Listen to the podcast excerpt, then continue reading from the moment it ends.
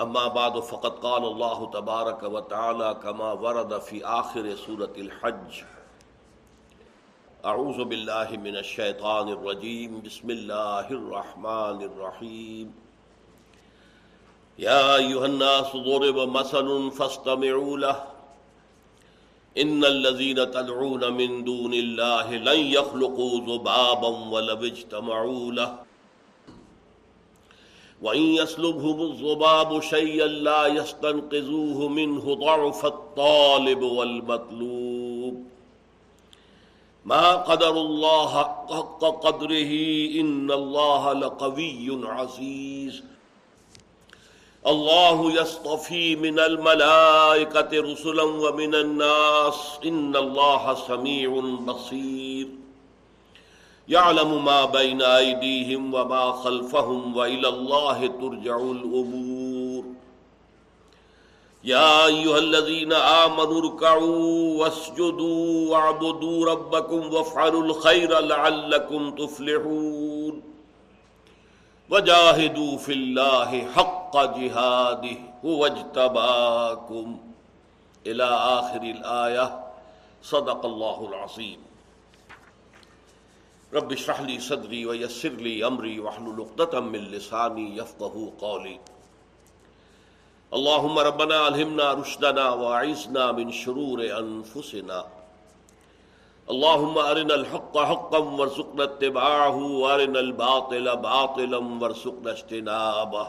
آمین یا رب العالمین سورہ حج کے آخری رکوع کا مطالعہ ہمارا کئی نشستوں سے جاری ہے۔ ایک بات پھر یاد دلا دوں۔ میرے نزدیک یہ قرآن مجید کے جامع ترین مقامات میں سے ہے۔ کل چھ آیات پر مشتمل۔ پہلی چار آیات میں قرآن کی دعوت عمومی، جس کا مخاطب ہے ہر فرد نوع بشر کسے باشد۔ مشرق کا ہو، مغرب کا، شمال کا، جنوب کا، کسی نسل کا، کسی رنگ سے، کوئی بھی ہو۔ وہ دعوت ایمان ہے، لوگوں ایمان لاؤ۔ اس کے تین اجزاء ہیں بڑے بڑے، اہم ترین ہے توحید پر ایمان۔ لہذا چار آیتوں میں سے کہ جو دعوت عمومی پر مشتمل ہے دو آیتیں ہیں کہ جو توحید کے موضوع پر آئی ان میں جو شرک کی صورتیں اس وقت عرب معاشرے میں مروج تھیں، ان کی بھی نفی ہوئی۔ اور پھر ایک فارمولہ دے دیا گیا کہ شرک کی حقیقت اس سے سمجھو۔ کہ اگر سوائے اللہ کے کوئی شے آپ کا محبوب حقیقی بن جائے، آپ کا مطلوب واقعی بن جائے، آپ کا مقصود اصلی بن جائے، تو بس یہی شرک ہے۔ چاہے وہ دولت ہو، شہرت ہو، وطن ہو، کوئی نظریہ ہو، کوئی بھی ہو۔ سب سے اوپر، لا مطلوب الا اللہ، لا مقصود الا اللہ، لا محبوب الا اللہ۔ اچھا اس کے بعد یہ فرما دیا گیا کہ سبب کیا ہے اس شرک کا؟ اللہ تعالی کی عظمت کا ادراک نہ کر پانا۔ چنانچہ جدید قسم کے جو شرک تھے، اس میں یہ کہ اللہ کو کسی بڑے بادشاہ یا کسی بڑے جاگیردار پر قیاس کیا۔ اس کے نائبین سلطنت ہوتے ہیں، کارندے ہوتے ہیں، ان کے بھی اختیارات ہوتے ہیں۔ تو خدا ایک بڑا خدا ہے، لیکن اس کے نیچے چھوٹے خداؤں کی بھی ایک فوج ہے۔ تو جہاں بڑے خدا کو راضی کرنا ان چھوٹے خداؤں کی بھی کچھ نہ کچھ جو ہے ڈنڈوت کچھ نہ کچھ ان کی بھی سیوا اور پوجا ہونی چاہیے۔ یا یہ کہ بڑے سے بڑے آدمی کے کچھ ایسے دوست ہوتے ہیں کہ جن کی بات وہ ٹال نہیں سکتا۔ ایسے اولیاء، اللہ کے نیک لوگ۔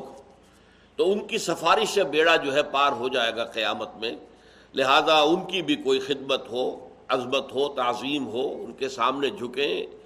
ان کے بتوں بنا کر ان کو پوجیں یا ان کی قبروں کو جائیں، چومیں، دھوئیں، اس کا دھون پیے کچھ تو کریں۔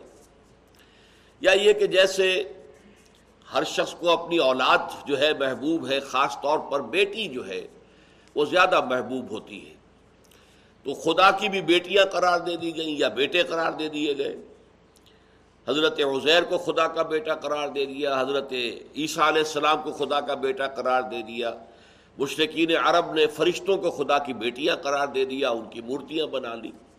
تو یہ سب کچھ اس لیے ہے کہ انسان نے اللہ کا تصور جو اپنے ذہن میں قائم کیا، وہ اس سے زیادہ نہیں بڑھ سکا کہ جیسے کوئی بڑا شہنشاہ ہو یا بڑا راجا ہو یا کوئی بڑا جاگیردار ہو۔ تو جو بھی اس کے ساتھ کمزوریاں ہیں، وہ اللہ کے ساتھ بھی ہیں۔ انا للہ و انا الیہ راجعون۔ اس لیے فرمایا، ما قدر اللہ حق کا قدر ہی ان اللہ لقوی عزیز۔ ہاں وہ فرشتے ہیں، وہ اس کے کارندے ہیں، اس پوری کائنات کے معاملات کو چلا رہے ہیں۔ ان کا اختیار کوئی نہیں ہے، اختیار اللہ کا ہے۔ یا فنون ما یومرون جو حکم دیا جاتا ہے، اس پر عمل کرتے ہیں۔ لہذا ان میں سے کسی کو پوجنا جو ہے، یہ شرک ہے، بدترین۔ تم اللہ کو پوجو، براہ راست اس کی بندگی کرو۔ اسی طرح جو لوگ اللہ تعالیٰ کی عظمت کا ادراک نہ کر پائیں، اللہ کے حسن و جمال کا اور اس کے صفات کمال کا کوئی شعور حاصل نہ کر سکے، پھر وہ کسی اور چیز کو اپنا مطلوب و مقصود بنا لیتے ہیں، ورنہ اگر اللہ تعالیٰ کی عظمت ان پر آشکار ہو جائے تو ظاہر بات ہے کہ پھر اس کے سوا کسی اور سے وہ لو نہ لگائیں اور اس کے سوا کسی اور کو اپنا محبوب اور مطلوب اور مقصود نہ بنائیں۔ تو دو آیتوں میں شرک کا، یہ دونوں طرح کا معاملہ ہمارے سامنے آ گیا۔ کہ جو قدیم شرک دنیا میں چلا آتا تھا یا اہل عرب کا تھا، اور جو شرک جو ہمیشہ رہے گا، جیسا کہ میں نے عرض کیا، طالب و مطلوب کا ریلیشن شپ، اس کی بھی نفی ہو گئی۔ اس کے بعد ایک آیت کے بڑے حصے میں رسالت کا تصور سامنے آیا۔ اللہ تعالیٰ لوگوں پر اتمام حجت کے لیے اپنی ہدایت نازل کرتا ہے۔ لیکن یہ ہدایت نازل ہوتی ہے دو واسطوں سے۔ سب سے پہلے اللہ سے اخذ کرتا ہے فرشتہ۔ فرشتہ پہنچاتا ہے انسانوں میں سے کسی رسول کو۔ اور پھر وہ رسول پہنچاتے ہیں اپنے ابنائے نو جو ہیں، ہم جن سے ان کو پہنچاتے ہیں۔ اللہ یستفی من رسلم و من الناس، ان اللہ سمیع بصیر۔ اب دیکھیے تیسرا ایمان جو ہے وہ ایمان بالآخرہ۔ مرنے کے بعد جی اٹھنا ہے، تمہارے تمام اعمال جو زندگی کے ہیں، ان کا حساب کتاب ہوگا۔ اس کے نتیجے میں جزا و سزا کے فیصلے نافذ ہوں گے اور جزا کی جگہ جنت ہے روحن و ریحان و جنت نعیم، اور سزا کی جگہ پھر جہنم ہے۔ یہ جو ہے، اس کو کہتے ہیں ایمان بالآخرہ۔ ایمان بالآخرہ اگرچہ اپنی جگہ پر بہت اہمیت کا حامل ہے، ایمانیات ثلاثہ میں سے عملی اعتبار سے سب سے زیادہ اہم جو ہے ایمان بالآخرہ ہے۔ آخرت کا یقین ہوگا جزا و سزا کا یقین ہوگا تو انسان تیر کی طرح سیدھا رہے گا، اس کا طرز عمل صحیح ہوگا۔ لیکن آخرت کا ایمان کسی وجہ سے کمزور پڑ جائے، محاسبے کا خوف نہ رہے جزا و سزا کا تصور جو ہے وہ کچھ کمزور پڑ جائے، تو پھر انسان غلط راستوں پر اپنے نفس پرستی میں، شہوت پرستی میں، مفاد پرستی میں، دولت پرستی میں، شہرت پرستی میں وہ مختلف پرستشوں کے اندر ادھر سے ادھر ادھر سے ادھر جو ہے ہو جائے گا۔ لیکن یہاں نوٹ کیجیے کہ اس ایمان بالآخرہ کا ذکر بڑا ضمنی انداز میں آیا ہے۔ چنانچہ ایک تو تیسری آیت میں فرمایا، ان اللہ سمیع بصیر یقیناً اللہ سب کچھ سننے والا اور سب سب کچھ دیکھنے والا ہے۔ یہ اللہ کا جو سمیع اور بصیر ہو رہا یہ کس لیے ایک تصور تو یہ ہو سکتا ہے، جیسے کہ اللہ تماشا کر رہا ہے، بس دیکھ رہا ہے۔ ہوتا ہے شب و روز تماشا، میرے آگے کیا ہو رہا ہے دنیا میں؟ تو یہ تو ایک کھلنڈرے بچے کا تصور ہے۔ جو آپ کو حیرت ہوگی اگر پہلی مرتبہ یہ بات علم میں آ رہی ہے کہ ہندو مائتھولوجی میں یہ بات بھی موجود ہے کہ یہ دنیا رام کی لیلا ہے۔ لیلا کہتے ہیں کھیل کو۔ جیسے ایک بچہ ہے، وہ کھیل رہا ہے، اس نے ایک کھلونا اٹھایا، پھر اس کو پٹک دیا، دوسرا اٹھا لیا، پھر اس کو پٹک دیا، تیسرا اٹھا لیا۔ اسی طرح رام جی کھیل رہے ہیں اور یہ کہ کبھی کسی کو اونچا کر دیتے، کبھی اسی کو نیچے گرا دیتے۔ ہیں اونچ نیچ کا کھیل ہے جو کھیل رہے تو معاذ اللہ، ایسا معاملہ نہیں ہے۔ بلکہ اللہ کا سمیع و بصیر ہونا اس اعتبار سے ہے کہ تمہارے تمام اعمال چھوٹے سے چھوٹے اور بڑے سے بڑے وہ اللہ کے علم میں آ رہے ہیں۔ اور تمہاری زبان سے نکلنے والا ایک ایک حرف اللہ کے علم میں ہے۔ لہذا فمن یامل مسکالا ذرتن خیر یرا جو تم میں سے کوئی ذرے کے ہم وزن نیکی کمائے گا وہ اسے دیکھ لے گا۔ ممن یامل مسکان ضرورت شر نہیں یار جو اگر بدی تم نے کمائی ہوگی، چاہے وہ بھی ایک ذرے کے ہم وزن ہو، تو وہ بھی تم دیکھ لو گے۔ اس اعتبار سے اللہ سمیع ہے، بصیر ہے، وہ سب کچھ سننے والا، سب کچھ دیکھنے والا ہے۔ یا لم ماں بینا و ماں خلفہ وہ جانتا ہے جو کچھ کہ ان کے سامنے ہے اور جو کچھ کہ ان کے پیچھے ہے۔ سامنے سے مراد کیا ہے؟ جو عمل میں نے کیے ہیں، کرتوت کیے ہیں، وہ میرے سامنے مجھے معلوم ہے میں نے کیا کیا کچھ کمائی کی ہے۔ کیا میں نے کرتوت کیے ہیں؟ کیا میں نے کوئی بھلائی کمائی ہے؟ تو وہ بھی میرے علم ہے، میرے سامنے ہے۔ لیکن ایک یہ کہ میرے مرنے کے بعد میرے ان اعمال کے اثرات بعد میں بھی رہیں گے۔ میں نے کوئی اچھی اولاد اگر چھوڑی ہے، نیک اولاد چھوڑی ہے، تو اس سے عوام کو فائدہ پہنچے گا، لوگوں کو فائدہ پہنچے گا، دین کی خدمت جاری رہے گی۔ اس میں میرے بھی حساب میں اندراج ہوتا رہے گا نیکی کا۔ اگر میں نے کوئی بری اولاد چھوڑی ہے، اس کی تربیت نہیں کی ہے اس سے جو شر پھیلے گا، جو برائیاں پھیلیں گی دنیا میں، تو اس میں سے مجھے بھی حصہ ملتا رہے گا اور یہ قیامت تک سلسلہ جاری رہے گا۔ اس اعتبار سے فرمایا یا علم ماں بینا اللہ جانتا ہے وہ سب کچھ بھی جو ان کے سامنے ہے۔ وما خلف اور جو کچھ کے ان کے پیچھے ہے۔ وہ اللہ ترجع العمور اور بالآخر تو تمام معاملات اللہ ہی کی طرف لوٹا دیے جائیں گے۔ یہ فعل مجہول ہے۔ یہ نہیں ہے ترج العمور نہیں ہے کہ جو معاملات لوٹ جائیں گے اللہ کے نہیں، لوٹا دیے جائیں گے۔ کسی کو پسند ہو یا ناپسند۔ بالآخر تمام معاملات کا فیصلہ جو ہے وہ عدالت خداوندی میں کیا جائے گا اور تمام معاملات اللہ کی جانب لوٹا دیے جائیں گے۔ یہ جو میں نے آپ سے عرض کیا ہے کہ یہاں ایمان بالآخرت کا ذکر جو ہے وہ بڑا ضمنی انداز میں آیا ہے، اس کی وجہ کیا ہے؟ اس سورہ مبارکہ کے پہلا رکوع جو ہے وہ تقریباً پورا کا پورا ایمان بالآخرت کے اوپر ہے۔ پہلے قیامت کے ذکر سے بات شروع ہوتی ہے، یا الناس اتقوا ربکم ان زلزلۃ الساعۃ شیء عظیم۔ اس کے بعد ذرا آگے چل کر پانچویں آیت جب آتی ہے، پانچویں اور چھٹی آیات میں، طویل آیات میں سے ہے یہ، بہت خوبصورتی سے باس بادل موت کے لیے دلائل دیے گئے ہیں۔ یا یو الناس، میں صرف پڑھوں گا اس وقت کو یہ ہمارے درس کا حصہ نہیں ہے، لیکن یہ کہ اندازہ ہو جائے کہ وہاں جو خلا ہے وہ کیسے پر ہوتا ہے۔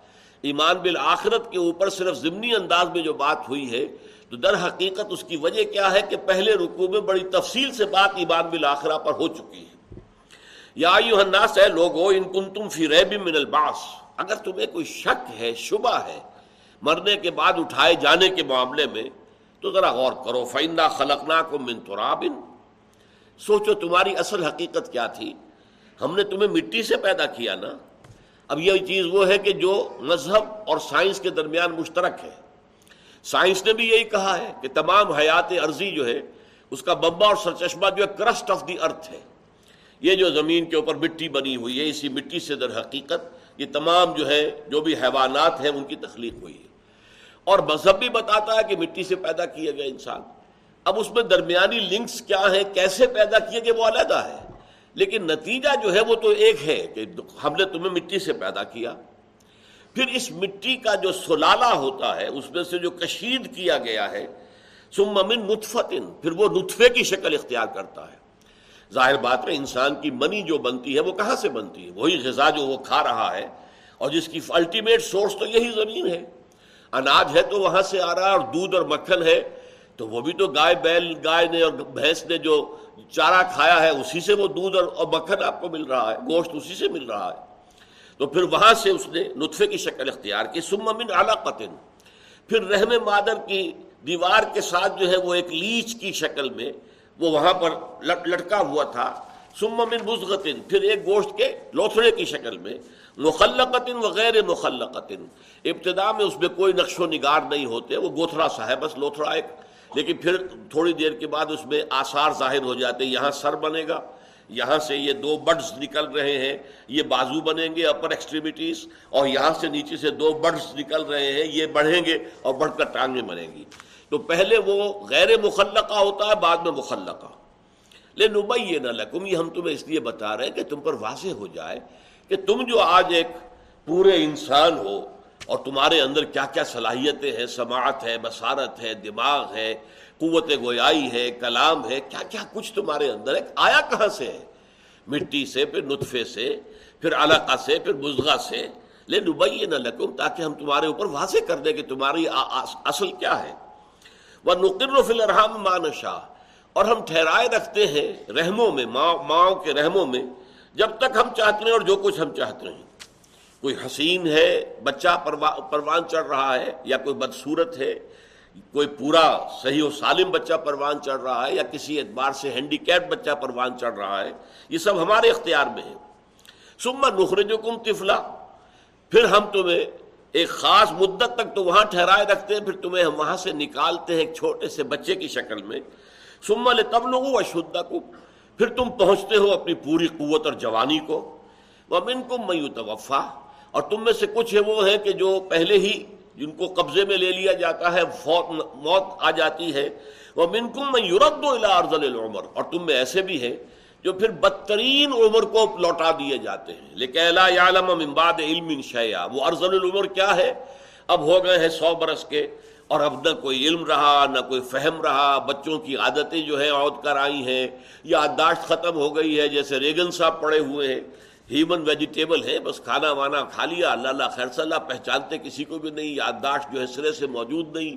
ایک زمانے میں توتی بول رہا تھا، کڑک کر گفتگو کرتے تھے، پوری دنیا میں ان کی آواز سنی جاتی تھی۔ اور آج کیا ہے؟ ہیومن ویجیٹیبل نتھنگ ایلس لیکن امباد علم شیا کہ جب سب کچھ جاننے کے باوجود انسان ایسا ہو جائے کہ کچھ معلوم نہیں۔ سب کچھ جیسے کہ ماں کے پیٹ سے نکلا تھا کہ کچھ معلوم نہیں تھا، آج وہی کیفیت لوٹ آئی ہے۔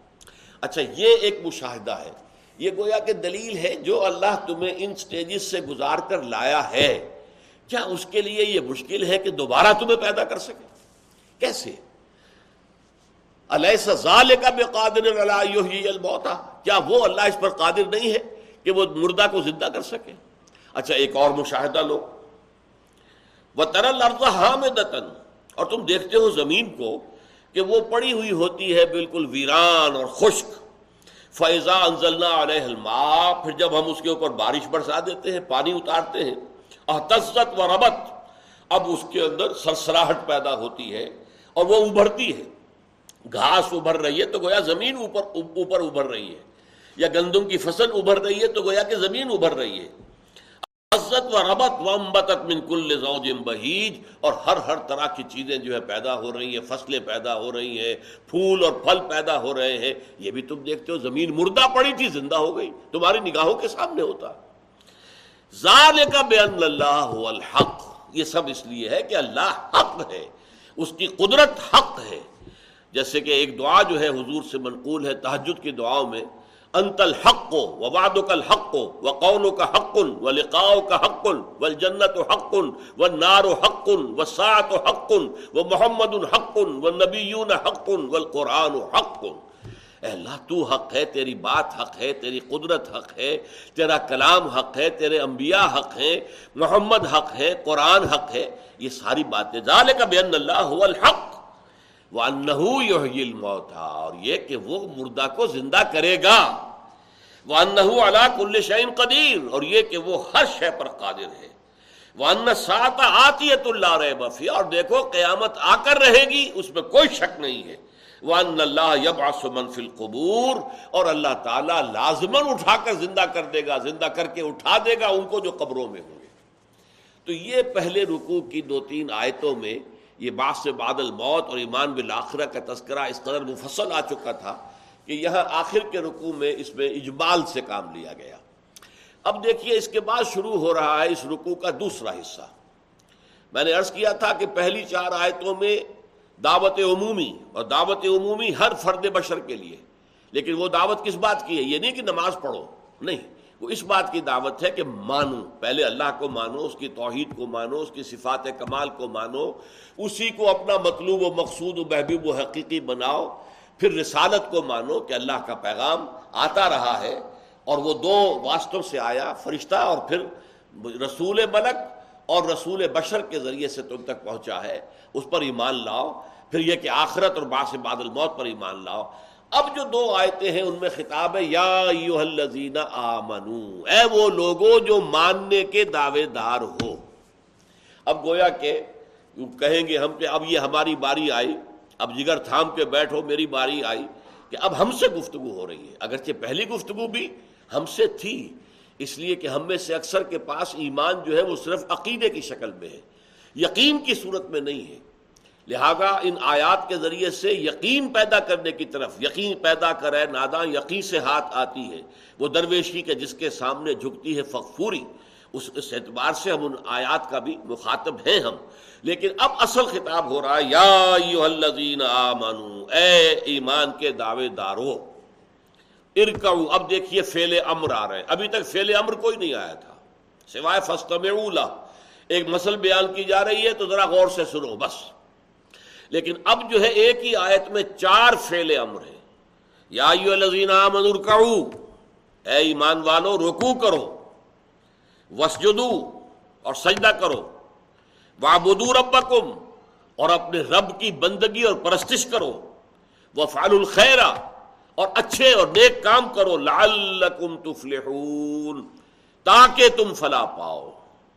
اور اگلی آیت جو ہے، جو بڑی ہے، لیکن اس میں یوں سمجھیے کہ یہ جو عملی تقاضے ہیں، اگر ایک ترازو آپ لیں گے، تو ایک ترازو کے ایک پلڑے میں تو چار احکام آ گئے۔ ارکعو وسجدو وعبدو ربکم وفعل الخیر۔ اور ایک حکم جو ہے، آ رہا ہے پورے پلڑے کے اندر دوسرے میں وہ جاہدو فی اللہ حق کا جہاد جہاد کرو اللہ کے لیے، جیسا کہ اس کے لیے جہاد کا حق ہے۔ اب ان کو پر ذرا غور کرتے ہوئے سب سے پہلی بات تو نوٹ کرنی چاہیے، اہل ایمان رکو کرو، سجدہ کرو، اللہ کی بندگی اور پرستش کرو اور اچھے کام کرو تاکہ فلاح پاؤ۔ کیا مانی ہوئے؟ محض ایمان کے دعوے سے فلاح کا وعدہ نہیں ہے۔ محض ایمان کے دعوے سے ہوتا تو یہ ساری باتیں پھر بیکار ہیں، بے مقصد ہے فرمایا، یہ کرو یہ کرو یہ کرو اور یہ کرو تاکہ تم فلاح پاؤ۔ تو فلاح کا دار و مدار جو ہے، وہ در حقیقت ان عملی تقاضوں کو پورا کرنے پر ہے۔ گویا کہ ہم وہیں پہنچ گئے جہاں سے چلے تھے سورت العصر. والعصر ان الانسان لفی خسر الا الذين امنوا وعملوا الصالحات وتواصوا بالحق وتواصوا بالصبر. نوٹ کیجیے، وہاں بھی چار باتیں تھیں. زمانے کی قسم ہے. تمام انسان گھاٹے میں ہیں، خسارے میں ہیں، برباد ہوں گے، تباہ ہوں گے، سوائے ان کے جو چار شرطیں پوری کریں. وہ ایمان لائیں، نیک عمل کریں، اور حق کی ایک دوسرے کو وسیعت اور تاکید کریں. اور صبر کی ایک دوسرے کو نصیحت کریں۔ چار تقاضے پورے کریں گے تو خسارے سے بچیں گے، تو بربادی سے، تباہی سے، اخروی عذاب الہی سے بچ سکیں گے۔ ورنہ اس کی توقع کرنا، جیسا کہ میں نے آپ کو قول سنایا تھا، امام راضی رحمت اللہ علیہ کا، فی حاض لایا وعید الشرید اس آیت میں تو بڑی شدید وعید ہے۔ لأن اللہ تعالی حکم بالخسار علی جمیع الناس۔ اس لیے کہ اللہ تعالی نے تو تمام انسانوں کی تباہی کا فیصلہ کر دیا ہے۔ اللہ منکان آتی بحاظ الاشیاء الاربعات سوائے ان کے جو ان چار شرائط کو پورا کریں۔ اور ذرا آگے چل کر کہتے ہیں وہ دلہ ظالے کا اس سے یہ بات دلیل اس سے مل گئی ہے، اس بات پر دلالت ہو گئی ہے ان نجات معلقۃ بمجموع هذه الاشیاء کہ نجات کا دار و مدار ان چاروں چیزیں کو مجموعے پر ہے۔ اب ہم جو ہے لیے بیٹھے ہیں کہ چونکہ ہم صاحب ایمان ہیں اور وہ ایمان بھی ہمیں وراثت مل گیا ہے، والدین سے مل گیا ہے۔ والدین سے ہم نے کچھ چیزیں سیکھ لی ہے ایک عقیدے کی شکل میں ہمارے پاس ہے۔ پرسنل کنوکشن والا ایمان نہیں ہے۔ لیکن اس سرسری سے ایمان پر بھی ہم سمجھتے ہیں کہ جنت تو گویا کہ ہمارا موروثی حق ہے، وہ تو ہمیں مل ہی جائے گا۔ ہمارے لیے نجات تو ہے ہی ہے، کوئی کثر ہوگی تو حضور کی شفاعت سے پوری ہو جائے گی۔ تو ہمیں تو کوئی ڈر نہیں ہے۔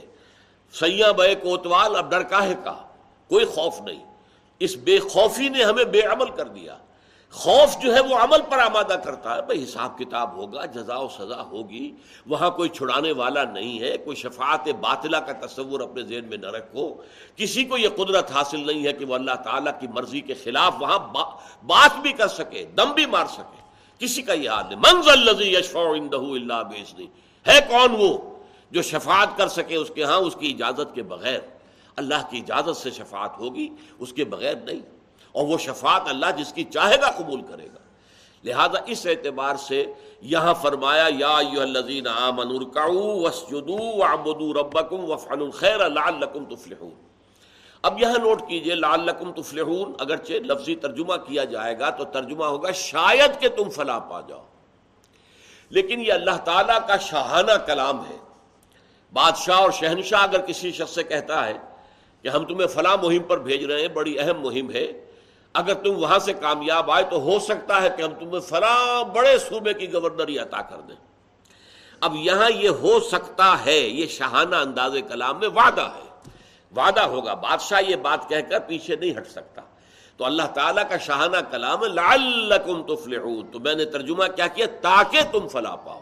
اگر یہ چار شرطیں پوری کرو گے تو اللہ کی طرف سے وعدہ ہے تمہارے ساتھ کہ تمہیں فلاح ملے گی، کامیابی ملے گی۔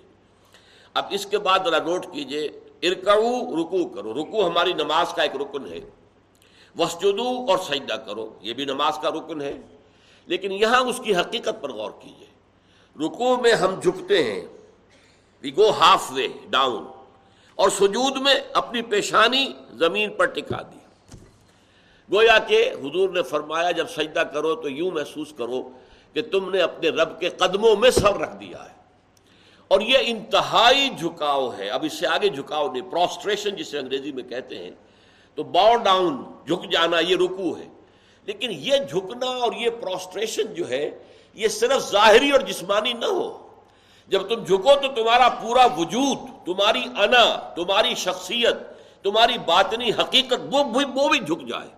جب سجدے میں گرو تو واقع تمہاری پوری شخصیت اللہ کے سامنے سر بس سجود ہو۔ یہ نہ ہو کہ صرف جسمانی سجدہ ہو رہا ہے، صرف ایک جسمانی حرکت ہو رہی ہے، بلکہ یہ واقع تزل عاجزی اللہ کے سامنے توازو، اللہ تعالیٰ کے سامنے اپنے کچھ نہ ہونے کا اقرار۔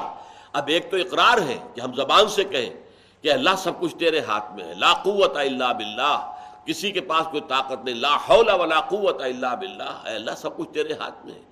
بے ید کل خیر کل خیر تیرے دست قدرت کے اندر ہے۔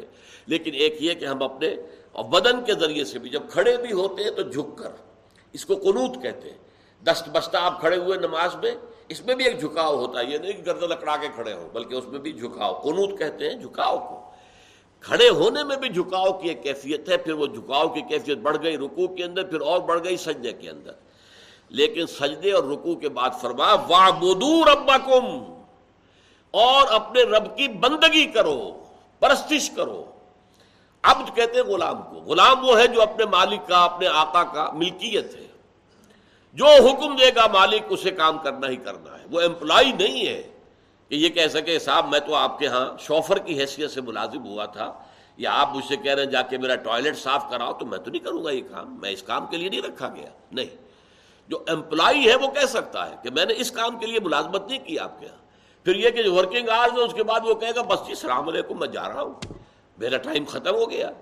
لیکن بندے کا، غلام کا یہ کام نہیں ہے۔ جو حکم دیا جائے، جو حکم دیا جائے، اس کو بجا لائے گا۔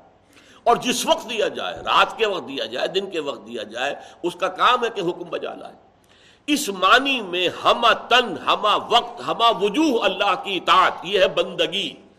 زندگی آمد برائے بندگی، زندگی بے بندگی، شرمندگی۔ زندگی تو آئی اس لیے ہے کہ ہم اللہ کی بندگی کریں۔ وما خلق الجن والانس الا ليعبدون۔ میں نے جنوں اور انسانوں کو پیدا ہی صرف اس لیے کیا ہے کہ میری بندگی کریں۔ لیکن بندگی سے آگے کا ایک مقام ہے اللہ کا محبوب حقیقی بن جانا۔ کوئی انسان، کوئی شے اللہ سے زیادہ محبوب نہ رہے۔ وہی جو بات ہم پڑھ چکے ہیں توحید کے بیان میں، لا مقصود الا اللہ، لا مطلوب الا اللہ، لا مقصود الا اللہ، یہ ہے اصل میں کہ اللہ تعالیٰ کی محبت ہر شے کے اوپر غالب آ جائے۔ اس لیے امام ابن تیمیہ اور حافظ ابن قیم نے کہا ہے کہ العبادت و تجمع اسلین عبادت جو اللہ کی مطلوب ہے، اس کے دو حصے ہیں، دو چیزوں کو جمع کرنے سے۔ غایت الحب ما غایت ذل والخضوع۔ انتہا درجے میں اللہ کی محبت اور انتہا درجے میں اللہ کے سامنے جھک جانا، بچھ جانا کہ جو حکم دے، جو تیرا فرمان ہو ہم حاضر ہیں۔ یہ گویا کہ اب دائرہ پھیل گیا پوری زندگی کے اندر۔ ہما تن ہما وقت ہما وجوہ۔ اللہ کی بندگی، لیکن اس کی محبت کے جذبے سے سرشار ہو کر۔ ایک بندگی جبرن ہوتی ہے۔ ہم انگریز کے غلام تھے، اس کا حکم ماننے پر مجبور تھے، لیکن ہمیں انگریز سے محبت نہیں تھی۔ لیکن اللہ کی بندگی، اطاعت ہو ہما تن ہما وقت ہما وجوہ۔ لیکن اللہ کی محبت کے جذبے سے سرشار ہو کر لیکن اس پر بھی بات ختم نہیں ہوئی۔ اب ایک اور بڑا مسئلہ آ گیا۔ وہ فن الخیر اچھے کام کرو، خیر، خیرات، بلائی، نیکی۔ اس کو پھر میں تفصیل سے انشاءاللہ اگلی نشست میں بیان کروں گا کہ یہ خدمت خلق کا جذبہ ہے۔ تصوف بجوز خدمت خلق نیست، طریقت بجوز خدمت خلق نیست۔ و تسبیح و سجادہ و دلق نیست۔ کہ یہ جو اصل طریقت ہے اللہ کی طرف بڑھنے کا، وہ تو اس کے تو ایک ہی شہر وہ ہے خدمت خلق، بندوں کی خدمت۔ اور پھر اس سے بھی آگے بڑھ کر وہ جاہدو فی اللہ حق کا جہاد اور جہاد کرو اللہ کی راہ میں، جیسا اور جتنا کہ اس کے جہاد کا حق ہے۔ یہ بھی نہیں کہ انگلی کٹوا کے شہیدوں میں نام لکھ لو۔ تھوڑا سا کام کیا اور سمجھا، بڑا ہم نے تیر مار لیا ہے۔ اللہ تعالیٰ کے لیے بڑی محنت کی ہے، بڑا اشار کیا ہے، بڑی قربانی کی ہے۔ بہت ہم نے جان ماری کی ہے، کچھ نہیں۔ حق کا جہاد ہے۔ جیسا کہ میں نے پچھلی مرتبہ کیا تھا کہ اس رکوع میں یہ حق کے اعتبار سے دو باتیں آ رہی ہیں۔ ماں قدر اللہ حق کا قدر ہی وہ اللہ کا اندازہ نہ کر پائے جیسا کہ اس کے اندازہ کرنے کا حق تھا۔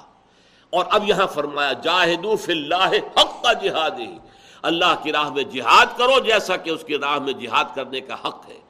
اس پر انشاءاللہ تعالی جو گفتگو ہے وہ آئندہ نشست میں ہوگی۔